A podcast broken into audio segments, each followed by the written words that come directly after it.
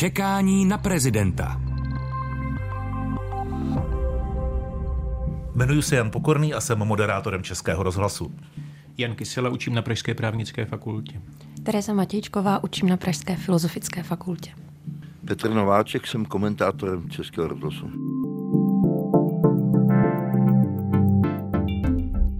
Čekání na prezidenta nebo na prezidentku. Inteligentní průvodce při hledání hlavy státu. Natáčíme 15. prosince, čekání na prezidentku nebo na prezidenta. Čekání se krátí, do prvního kola volby zbývá necelý měsíc.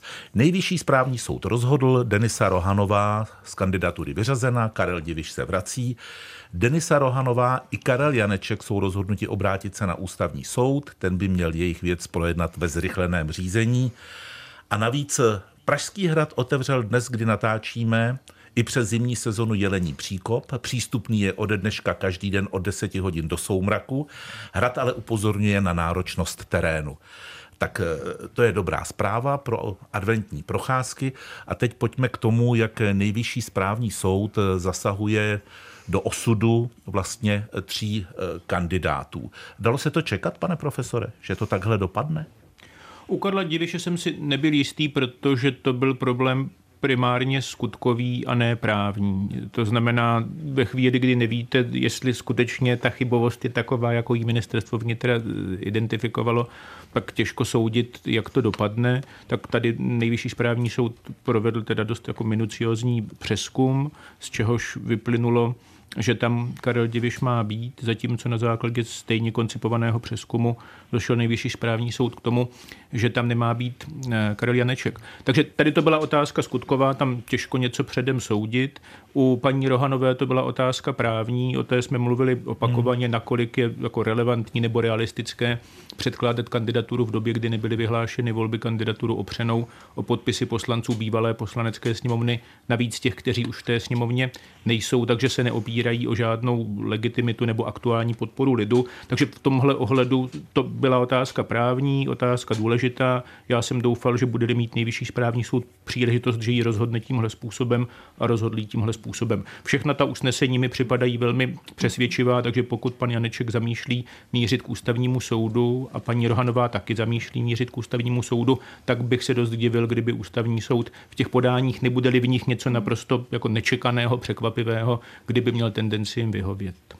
Já jsem si to usnesení také přečetla nebo prolistovala a zaujalo mě tam, zaujala mě tam pasáž, kdy vlastně uh, se komentuje ten sběr podpisů, jestli skutečně a do jaké míry tedy to je, mm, jakým způsobem to zjevně pan Karel Janeček sbíral, uh, může svědčit o podpoře lidu, tak jak by ty podpisy svědčit měly, anebo zkrátka o schopnosti nazbírat si dostatek, dostatečný počet podpisů, jak se v usnesení eh, píše, uh, ber kde ber. A tak to mi přišlo, že správní soud se tam tedy zabývá tématem, na který jsme tady taky narazili a také se tam pozastavuje nad vlastně složitostí uh, toho ověřování a nad tím, že sám uh, tedy navrhovatel nebo sám uh, kandidát tady to jako slušně řečeno neprovedl nebo odflákl. A připadá mi teda pozoruhodný, když je Karel Janeček jde dál v momentě, kdy já, kdybych si teda toto usnesení o sobě přečetla, tak už bych asi nikdy nešla nikam, ale tam je skutečně nějakých 60, nebo je tam vyjmenováno teda přímo 60 archů, kde nebylo jediné jméno, kde by seděly ty jednotlivé informace tak míra tedy uh, takového, uh, takového zacházení uh, s kvalifikací k této funkci mě teda překvapila navzdory všemu tomu, co jsme tady i minule říkali, že ta přímá volba má teda své velmi nepěkné průvodní jevy, tak tady to už jako mi přišlo dost jako drsné. Ono by se chtělo říct, že Karel Janeček to má spočítané, ale on to možná má spočítané, protože on uvádí, vzhledem k tomu, že chyba odhadu v kontrolovaném vzorku je, cituji, odmocněna z závorka 0,3x, závorka 1 minus 0,3, závorku uzavřít x 17 tisíc závorků uzavřít rovná se 5x12, tedy více než trojnásobku počtu chybějících podpisů, je pravděpodobnost chybného neuznání podpisů z důvodu náhodné chyby celých 37,5%. To vypočítal Karel Janeček. Vám to taky tak vychází, ne? No, mě už opravdu ty, jeho, eh, ty reakce už mi připadají tak infantilní a hloupé. Jeho tváří tvář tomu, že tam mělo minimálně 60 smyšlených archů, tak už bych ho požádala, aby už to snad nekomentoval. Petře, nakolik to eh, devalvuje tenhle výsostný demokratický akt volbu prezidenta? Určitě to nedělá slávu, ale já bych chtěl ještě upozornit na jednu maličkost. Tuhle mi připomněl eh, náměstek ministra vnitra v obsáhlém antre u nás eh, na Českém rozhlase. Totiž, že vlastně se ví, že ten třídící systém, který vznikl v roce 2018, má chyby a že některé věci nemůže, neumí rozluštit. Jako například, když se posune háček nad jménem nebo něco podobného. A automaticky pak takovéhle vyřazuje prostě podpisy. Já si myslím, že jestli, jestli teda se nemůžeme opřít vlastně o nic, jo, takže by se do toho měl konečně už vnést nějaký pořádek. Asi jsem maximalista, ale asi měl, hmm. protože taková podivná nedopatření, to je přeci, zesměšňuje to přímo snad tu volbu. No. Ono to není přímo v kompetenci nejvyššího správního soudu, ale vlastně v tom nálezu, hmm. říkám-li to správně, se nějaká doporučení v podstatě objevují, jak by se mělo postupovat dál. Hmm. A co je špatně. Ano. No, ono jsou to doporučení dvojího typu. Ta jedna v zásadě říkají, když by ministerstvo vnitra postupovalo podle zákona a když by ministerstvo vnitra postupovalo podle metodiky, kterou si samo stanovilo, tak spoustu problémů, které řešíme, nemusíme řešit. Plus jsou některé věci jako očividné, zdá se nejvyššímu, správ, nejvyššímu správnímu soudu, jako třeba, že paní Rohanová neměla kandidovat. No a jde o to, jestli jako když vyloučíme tyhle očividné věci a jestli když vyloučíme ty, které souvisejí s tím, že ministerstvo vnitra nerespektovalo svoji vlastní metodiku, tak jestli nám zbyde nějaký okruh problémů, které nutně musíme řešit pomocí novelizace zákona o volbě prezidenta republiky, anebo ne. No a nejvyšší správní soud teda v zásadě se té metodiky přidržuje a říká, když byste bývali popravdě řečeno hledali eh, jednodušší formou, to znamená do těch vyhledávacích řetězců nedávali příliš mnoho informací, které když nakombinujete, tak vám nic nevyhodí a omezili se na nejprůkaznější informaci, což je číslo občanského průkazu, tak u spousty těch neidentifikovatelných zjistíte, že jsou identifikováni. A to je to, co jsme dělali my, nejvyšší správní soud, tak když byste to dělali vy, eh, tak jste zjistili, že zkrátka takový problém s tou chybovostí není. A současně nejvyšší správní soud říká to, co říkal už před deseti lety v podobě nějakého jako menšinového stanoviska, že ten zákon prostě není úplně dobře napsaný. Na druhou stranu jde o to, že máme prostě jako výchozí ústavní pokyn, že máme mít 50 tisíc podpisů. No a teď jde o to, co s tím máte dělat. Ve chvíli, když byste chtěli přepočítávat všechny podpisy, tak musíte prodloužit tu dobu, kterou má ministerstvo vnitra k dispozici, takže to nebude tak, že se objevíte na ministerstvu vnitra 66 dní před dnem voleb, ale přijdete tam třeba 90 dní před dnem voleb, čímž pádem se vám jako řada těch procesů, kdy si vlastně řeknete, že chcete být kandidátem, co proto děláte, že se to předřadí a ve chvíli, kdyby tohle ministerstvo vnitra mělo prostě čas o 30-40 dnů více, tak můžeme k něčemu takovému směřovat. A nebo tuhle cestu nezvolíme, neprodloužíme tu časovou lhůtu a, a nezměníme tu ústavní úpravu, no a pak jde o to, co s tím můžete vymyslet. A nejvyšší správní soud říká, využijeme toho, toho, že máme k dispozici přeci jenom nějaké technologie, které přibývají v čase, to znamená, zkusme třeba nakombinovat ty listinné archy s nějakou možností digitálních peticí, respektive online peticí. Obecně v petičním právu se už něco takového objevuje. Nemůže to být podle mě jenom tenhle ten digitální svět, protože spousta lidí do něj nemá přístup, takže byste je vyloučili. Jde o to, jestli ta kombinace by nebyla zatížena zase jako nějakým jiným typem problémů nedohlédnutelných, že to jsou jako dva různé světy, dva různé soubory představitelných chyb, ale je možné lecos. Jo, takže v zásadě je třeba si teď říci, a to bude asi předmětem té schůzky na ministerstvu vnitra, o které mluvil už před časem pan ministr Rakušan, jestli když by ministerstvo vnitra dělalo to, co nejvyšší správní soud říká, aby dělalo, tak máme po problému, anebo jestli zbývá nějaký okruh otázek, které prostě touhle cestou schopni vyřešit nejsme a proto se musíme bavit o tom, co by mohlo být předmětem té novely. Ono bude také zajímavé, jestli v té motivaci ke konání bude hrát roli i to, že vlastně tohle rozhodnutí nejvyššího správního soudu, jakož i předtím ministerstva vnitra, se netýkalo těch momentálně nejfavorizovanějších kandidátů, ale těch kandidátů, eh, kterým momentální průzkumy moc šanci nedávají, protože kdyby se to týkalo těch favorizovaných kandidátů, tak by kolem toho byl asi větší poprask, eh, než je momentálně, pokud tam jsou jména při vší úctě Denisa Rohanová, Karel Diviš a eh, Karel, Karel Janeček. Dobře, dej, představme si, Petře, eh, že tedy Karel Janeček i Denisa Rohanová dají podání k ústavnímu soudu. Eh, Karel Janeček už se vyjádřil, co by bylo předmětem toho podání. A ústavní soud pravděpodobně, pokud jsem dobře poslouchal, Pavla Rycheckého rozhodne v zrychleném řízení. Hrozí podle tebe, že by mohl být termín volby odsunutý? No předseda ústavního soudu, pan doktor Rychecký, tohle striktně odmítl. Říkal, že to bude prostě do té míry včas, to rozhodnutí ústavního soudu, aby nedošlo k žádném případě k posunu termínu voleb. Tak předpokládám, že eh, pan předseda ústavního soudu Rychecký ví, co říká. A... Je to ovšem ne, ještě, ještě snad maličkost, to ať posoudí pan profesor Kysela, ale je to teda opravdu hodně málo času a na ústavní soud by se mi to zdála přímo bleskovka. Hmm. No ono, e, za, za prvé záleží na tom, kdy to pan Janeček podá, protože tohle je klasická ústavní stížnost, to není žádné jako pokračující řízení nebo v úzovkách pokračující řízení, jako bychom byli ve fázi, kdy jsme ve volbách do sněmovny nebo do, do Senátu a vede se spor o to, jestli byl poslanec senátor platně zvolen, tak potom na to řízení před nejvyšším správním soudem navazuje další řízení před ústavním soudem, může, nemusí, a to se přímo jmenuje řízení o opravném prostředku.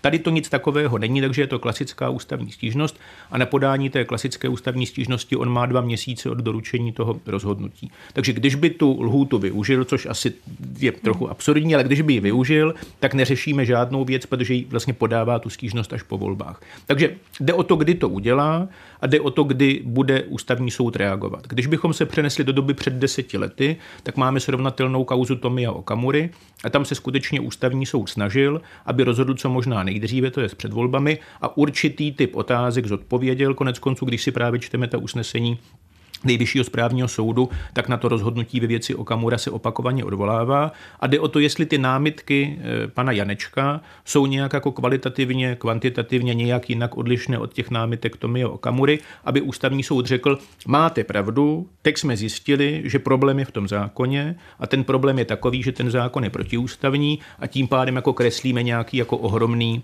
ohromný jako otazník nad tím, co se bude dít. Jenomže jde o to, co pan Janeček bude tvrdit. Jestli vůbec pan Janeček bude chtít, aby ústavní soud přeskoumával ten zákon, protože pokud to nebude chtít, tak to samozřejmě ústavní soud dělat nebude, protože to řízení o ústavní stížnosti je koncipováno jinak. Takže záleží hodně na tom, co vlastně bude chtít udělat a z toho plyne, co mu na to může ústavní soud říci, ale bezprostředně výsledkem tohohle řízení není to, jestli se ty volby konají nebo nekonají, protože ty volby se prostě konají, jsou vyhlášeny a v řízení o ústavní stížnosti s výjimkou nějakých jako hodně krajních případů eh, nemá ústavní soud žádný jako prostředek, jak by do nich zasáhl. Samozřejmě ve chvíli, kdyby ty volby proběhly a ústavní soud po nich řekl, že tady byl nějaký jako fatální problém, tak to nahrává Karlu Janečkovi, aby se obrátil na nejvyšší správní soud v řízení o volební stížnosti hmm. a v tom řízení o volební stížnosti ty volby spochybnil. Ve chvíli, kdyby Karlu Janečkovi vyhověl ústavní soud před volbami a vrátil ho do hry v uvozovkách, že to by asi nešlo tak jednoduše, ale vrátil ho, tak zase to poskytne Karlu Janečkovi argument, aby po volbách obrátil se na nejvyšší správní soud a řekl, podívejte, tak mě vlastně z těch dvou měsíců nezbylo vůbec nic, pořád jsem nebyl kandidát, pořád jsem nebyl kandidát a v posledním týdnu najednou jsem a to mě určitě, to mě určitě poškodilo a nejvyšší správní soudy vypořádají se s tím. No já vzhledem k tomu si mohu, k tomu vzorci pro nepochopitelnému, který z kraje eh, citoval Honza eh, moderátor, tak eh, si myslím, že to bude jistě osobité podání a že se v každém případě asi dozvíme něco zajímavého. Včera pan doktor Rychecký říkal, že žádné podání ještě na, jak si soud nezaregistroval. Hmm. Já teda, když jsem si četl nějaké vyjádření Karla Janečka, jeho součástí, myslím, byl i ten vzorec, který jsem teda úplně jeho bezchybnost nebo chybovost nemohl posoudit, ale skoro se mi zdálo, že v tom jako souboru argumentů nebylo nic, na co by nereagoval nejvyšší správní soud způsobem, který mi připadá jako korektní v tom smyslu, že to všechno vyvrátil a k tomu přidal něco, o čem mluvila Tereza Matějčková. Takže, že by si eh, pan Janeček jako uschoval nějaký typ argumentu, který teď najednou řekne, že je to všechno úplně jinak a ústavní soud ho má podpořit nebo zachránit, to mi přišlo z toho, z toho vystoupení, že jsem nic takového nezaznamenal. Tak pro právníky tohle může být eh, zábavné téma, no. jak pro které, no, nevím, nevím. Ne, nevíte. Tak, Ale co pro nás? No, Právě, já jsem chtěla říct, je teda eh, zase jako skvělá určitě analýza eh, Jana Kysely, ale eh, jako když se na to teda dívá neprávník, a já vůbec nespochybnuju právo pana Janečka dát to k ústavnímu soudu, ale stejně jako když se na to podíváme jako na součást teda jeho kampaně, byť není kandidát, tak vlastně je to jako hrozivý příběh, že je člověk teda, a já neříkám, že on si vymyslel nějaké archy, ale zjevně tedy to zadal agentuře, která nesplnila dobře svoji práci, ale odpovědnost je pana Karla Janečka, protože on vlastně podával ty archy. Takže v momentě, kdy došlo k takovéto objektivní velké chybě, to znamená, jsou tam podepsaní lidé, kteří neexistují ve smyšlených ulicích, bydlí eh, jich spoustu v domech, který ne, které neexistují, tak v momentě vlastně, eh, jako když se toto stane, tak jediný, co můžu já říct, abych si zachovala elementární důstojnost, je omluvit se, omluvit se správnímu soudu vůbec za to, že tady to musel absolvovat, omluvit se České republice za to, že to tady musíme komentovat a nedávat to k hmm. ústavnímu soudu a vůbec nezvažovat posun voleb, teď je to opravdu jak chování malého fracka. Pardon. no, no. Mě se neomluvujte. Petr Nováček je takovým řečeno slovy Jana Kysely encyklopedistou našeho podcastového kroužku. No to určitě, a to se to přesně projevuje. No počkej, ale vzpomínáš si, eh, psal s nám to v mailu, eh, na ten etický kodex, o kterém přemítal svého času eh, no, Jan jistě. Kasal z KDU ČSL. Teď jsem to chtěl říct, ale pak jako... Tak to řekni. Že, no, to je hodně dlouhá doba. Historie. 15 let. Jan Kasal byl tehdy jedním z místopředsedů poslanecké sněmovny a současně místopředsedou KDU ČSL. A eh, on byl takový systematik a v jednom okamžiku přišel s návrhem, že bychom měli vypracovat a schválit eh, jako zákon volební kodex, kde by byly jasně zhrnuty všechny takové ty základní, hlavně formální náležitosti všech volebních procesů. A odlišnosti, které existují, já nevím, třeba před, při podávání kandidátek do obecních voleb a při podávání kandidátek nevím, do krajských a tak, že by měly být pokud možno, pokud možno sjednoceny, aby občan jasně věděl, budou volby, eh, tolika tolik dní před nimi se začnou sepisovat kandidátní listiny, takhle, takhle dál to půjde a tak se vyhodnocují. Eh, vůbec eh, to nedošlo žádného, žádného pokračování práce na tom kodexu.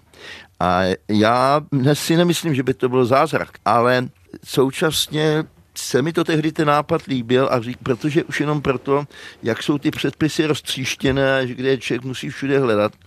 A nevím, nevím, nevím, jsou tady povolanější, hmm. ale přece jenom bych si myslel, že by to stálo za to se k nějaké takovéhle, k práci na nějaké takovéhle maketě vrátit. Hm. Já teda to nemám spojené s Janem Kaselem, já to mám spojené s, s potřebou, záměrem několika vlád po sobě z doby spíš už bych řekl 20 a více let, kdy se volební kodex objevoval v legislativních pracích vlády, ale vždycky se teda jako úplně nedokončil a pak se objevil zase v dalším volebním období.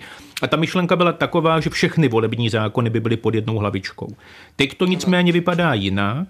A vláda by měla v brzké budoucnosti, skoro bych si myslel, že už to měla udělat, ale asi to bude v lednu, měla jednat o návrhu zákona, který se jmenuje o správě voleb A ten odpovídá tomu, o čem mluví Petr Nováček. To znamená to, co je z těch volebních zákonů společné, okrskové komise a jiné typy volebních orgánů a tak dále, tak to má být v tomhle spíš technickém zákoně o správě voleb a vedle něj pak mají stát jednotlivé zákony Evropský parlament, parlament, prezident republiky, územní samozpráva a ty se mají týkat v zásadě už jenom ne těch organizačních a technických věcí, ale toho, co se právě týká specifik těch jednotlivých volebních systémů, respektive těch jednotlivých voleb. Takže to, to by se mělo stát, pak, když to teda vláda schválí a pokud to hlavně schválí eh, parlament. Můžu ještě maličkost. Eh, samozřejmě vláda je vždycky moudřejší než jedinec ale já se musím přiznat, někteří posluchači nebo kolegové si možná budou myslet, že jsem osobně zaujatý, protože s Janem, Kas- Janem Kasolem jsem se znal tu, že jsem se hodně zabýval lidovou stranou.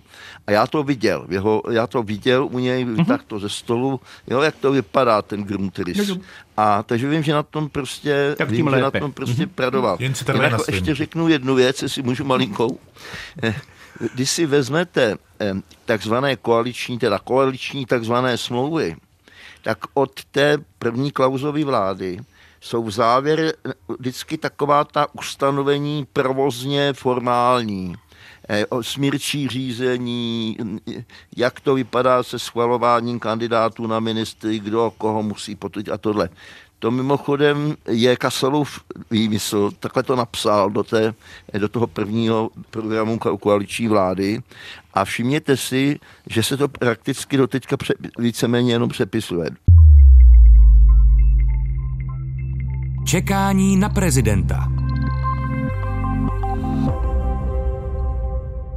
Dobře, můžeme pro tuto chvíli uzavřít okénko eh, Jan Kasal a jeho eh, práce na legislativě. Eh, do hry se tedy vrací Karel Diviš, podnikatel, o kterém jsme mluvili hned na začátku našeho podcastu, protože někteří z nás ho osobně viděli, jak velmi intenzivně jak velmi intenzivně stojí vlastně v Karlových Varech a vyzývá eh, lidi k podpisu své kandidatury a konstatoval jsem, že tedy to měl velmi odpracované a že tam byl velmi silný energetický výdaj. Pak se mu stalo tohle, teď se tedy do hry vrátí. Eh, nevidíme mu do, do, do hlavy, nevidíme do plánů jeho týmu, ale má vůbec ještě nějakou možnost do toho pelotonu kandidátského intenzivně zasáhnout, pokud neudělá nějakou mimořádnou provokaci a nebude, neuvaří něco, co ještě nikdo neuvařil. Tak Karel Diviš byl ten kandidát, u něhož bylo možné ty hlasy dopočítat. Že jo? Znamená, hmm. že skutečně bylo ověřené, že těch 50 tisíc eh, hlasů hlasů měl a ono mu chybělo nějakých 100, takže tam jsem, jakkoliv nejsem odborník a, a, a nic, tak jsem očekávala, že spíše u Karla Diviše by to mohlo dopadnout v úvozovkách teda dobře. Um, ale tak jako Karel Diviš patřil k těm kandidátům, u něhož asi možná tady ta um, historka bude to nejzajímavější, co uh, v rámci té kampaně proběhne. Ne, nevím, nechci ho podceňovat, může udělat něco velmi zajímavého, ale asi patří do skupiny eh, kandidátů, kteří pojímají eh, kandidaturu jako svého druhu PR. Hmm. Tak on má slogan i svého prezidenta můžete mít rádi.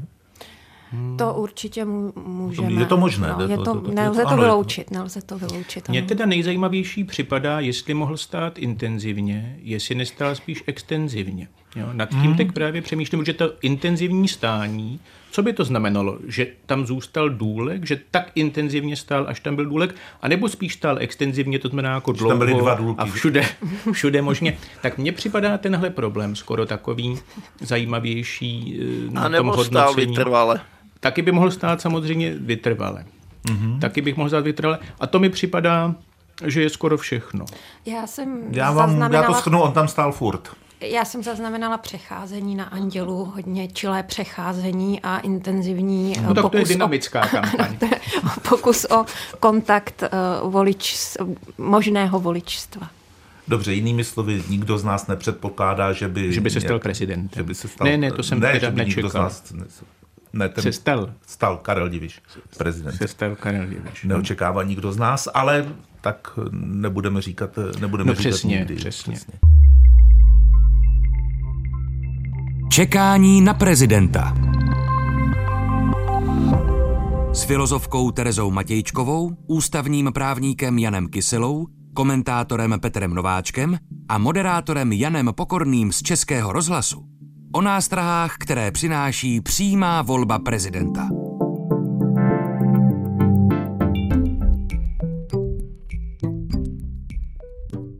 Když se podíváme na dosavadní eh, vývoj kampaně jednotlivých kandidátů, tak je pozorovatelné v posledních dnech, že a tehdy jsme přijali takový ten cyklistický příměr a říkáme tomu prezidentský kandidátský peloton. Jak se oddělila ta skupinka, na Tour de France a jiných závodech se tomu říká, že je v úniku, eh, tak eh, pokud je tohleto v cyklistice, tak eh, se tam můžou stát různé věci z hlediska taktiky. Že se střídají na čele toho pelotonu, nějak si pomáhají a zvyšují svůj náskok, nebo že taktizují proti sobě a potom se může stát, což tady se nedá asi zřejmě úplně předpokládat, je ten peloton dojede a takzvaně pohltí, jak říkají sportovní reportéři. Zaznamenali jsme ale v téhle souvislosti i takovou výměnu názorů, já tomu nechci říkat vzhledem k tomu, že je tam eh, bývalý voják přestřelka, ale eh, že generál Petr Pavel říká na různých besedách, že v případě, že by on nepostoupil druhého kola, takže eh, už si nemyslí, že by nutně podpořil Danuši Nerudovou a ona zase mu vzkazuje, že kdyby se stal opačný případ, tak ona by při všech výhradách, které má k Petru Pavlovi, ho v tom druhém kole podpořila. O čem to tak asi svědčí, Petře Nováčku? No si ty si vždycky vybereš mě s nějakou lahůdkou. No o čem to svědčí? Prostě já si myslím o, oso- o osobním založení těch, o osobním založení těch kandidátů, si myslím. No, pan, pro pana generála Pavla eh, je to evidentně vysoce prestižní záležitost to, aby dopadl samozřejmě jako nejlépe. To chtějí, to chtějí jistě všichni další kandidáti, ale já nevím, jestli je to tak, ale já Eh, trošku, trošku jsem se zajímal ženským fenoménem v české politice.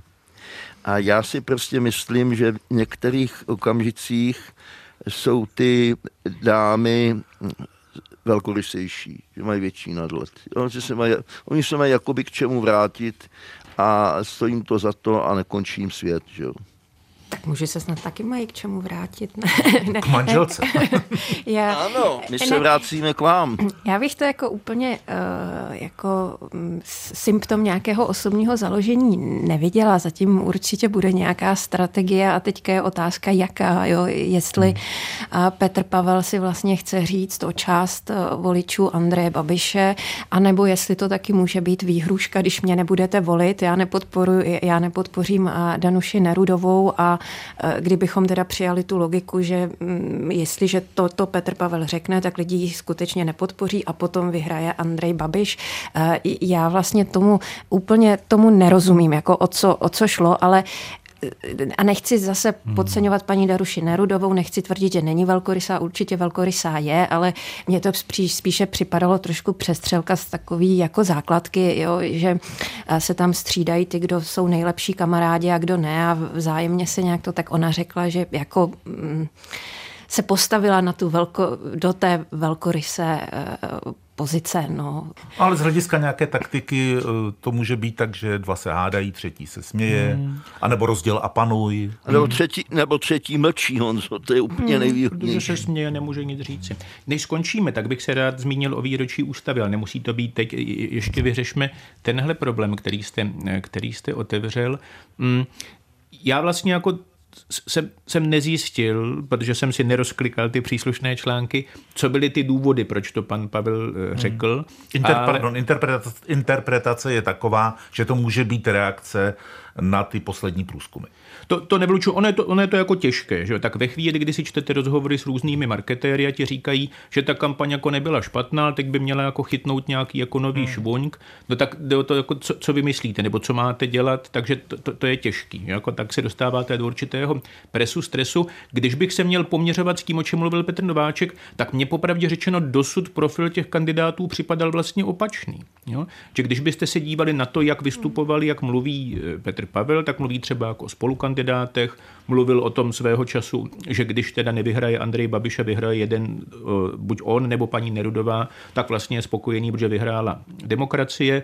Eh, přijde mi, že je takový jako uvolněný a naopak bych jako u něj neviděl nějakou jako zvláštní fixaci na tom, že když se nestanu prezidentem, tak jsem vlastně jako žil zbytečný život a musím se jít, hm, musím se jít oběsit nebo skočit pod vlak nebo, nebo já nevím co. Takže v tomhle ohledu ta jako dosavadní profilace toho kandidáta neodpovídá úplně tomu popisu Petra Nováčka a v tomhle ohledu mě ta slova trochu překvapila a jde přesně o to, nač je to e, reakce.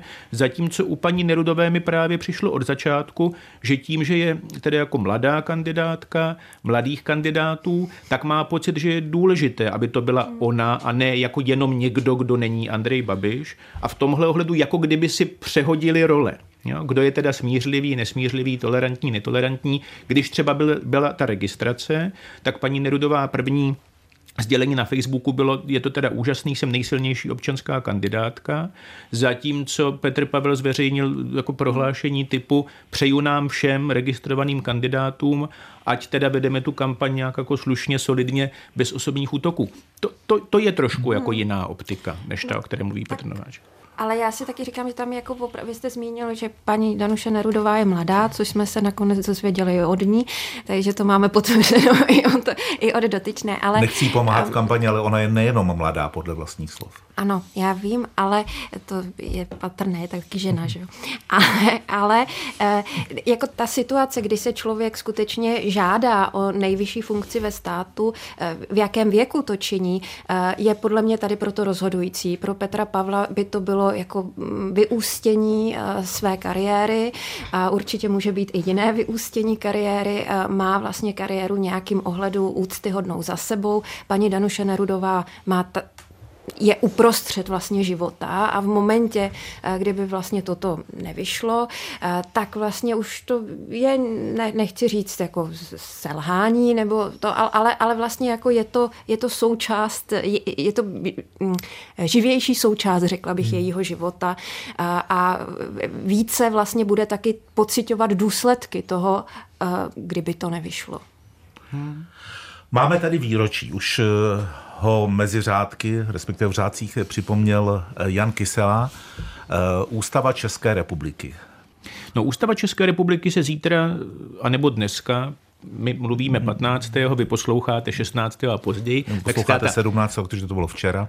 Včera, eventuálně předčírem. To je velice jako náročné vlastně zjistit, kdy. Tak já řeknu 16. prosince 92 byla přijata Česká ústava byla přijata 172 hlasy ze dvou set, což vypadá, že to vlastně byla docela solidní schoda. A myslím, že ta docela solidní schoda vypovídá i o tom, že to dílo bylo docela solidní. A to jsem tady chtěl připomenout, přičemž let kdy nad ústavou trochu lámeme ruku, nebo hůl vlastně ruku, ne, eh, máváme rukou a lámeme hůl v tom směru, jak selhává, když nečelí určitým situacím, když nečelí postupu určitých aktérů, Čímž nechci říci, že vždycky je úplně úžasná, ale velmi často jde o to, že ti aktéři vykládají bez dobré vůle, vykládají spíše zlovolně. Ale hlavně jsem to chtěl připomenout z toho důvodu, že mi přijde dobré, že v poslední době se v těch debatách začínají objevovat otázky kladené těm kandidátům, které jsou vstaženy k těm ústavním kompetencím a nejsou to jenom obecná témata typu, nakolik máte rádi Ukrajinu, jste pro mír nebo pro válku. Zkrátka nejsou to témata, která jsou stažené jenom k té politicko-symbolické roli. A když se potom bavíte s těmi kandidáty, třeba jakou mají představu o tom, jakým způsobem by vybírali soudce ústavního soudu, bankovní radu a tak dál, tak nesnad, že byste se dozvídali úplně odlišné věci, ale při nejmenším si od, od, dozvídáte věci v různé míře detailu, které vám dají najevo, že ten kandidát o tom problému ví a že o něm nějak přemýšlí a má nějaký recept a že to teda není tak, že se 9. března objeví na hradě a začne teda zjišťovat, co má vlastně dělat a kdy. Tak to mi přišlo eh, hodné zmínky, bych takovéhle neumělé. Jak ona vlastně tenkrát vznikala, ta ústava, Petře, ty to taky pamatuješ, viď? Ale to pan profesor o tom ví samozřejmě daleko víc. Já bych chtěl hlavně říct, že ta ústava je podle mě velmi dobrá, neli výtečná na to, jak rychle vznikala. Protože v České republice, co já vím, eh, se stále víceméně počítalo s tím, že bude ten společný stát zachován.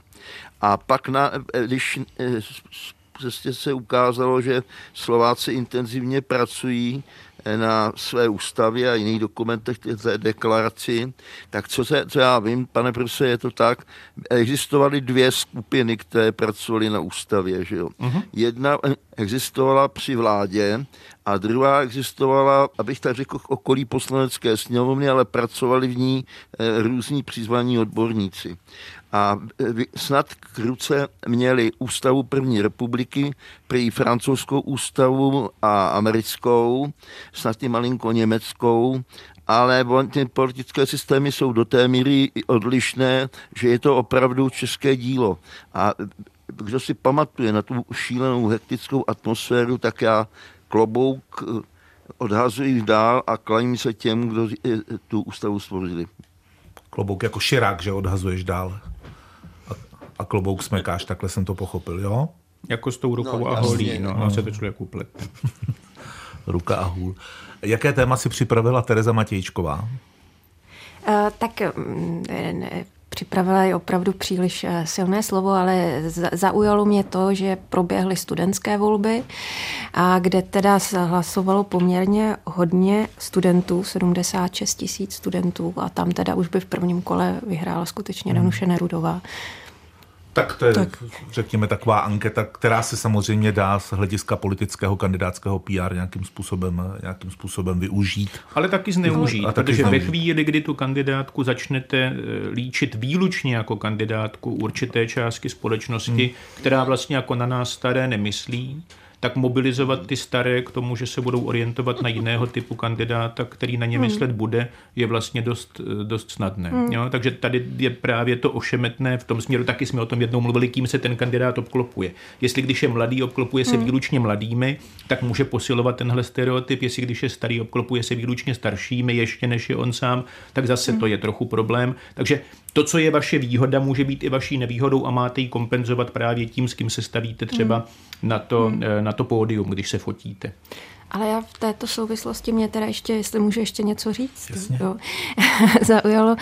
Zase to je výrazný, se mi zdá u Danuše Nerudová, ale i u ostatních kandidátů a myslím si, že to nějak, a nejsem teďka odborník na mediální scénu, to byste uh, věděl a uměl posoudit spíše vy, ale připadá mi to, jen pokorný míním, ale připadá mi to uh, docela výrazné uh, u těchto voleb jak uh, daný kandidáti odlišně hovoří k odlišným uh, serverům, uh, médiím hmm.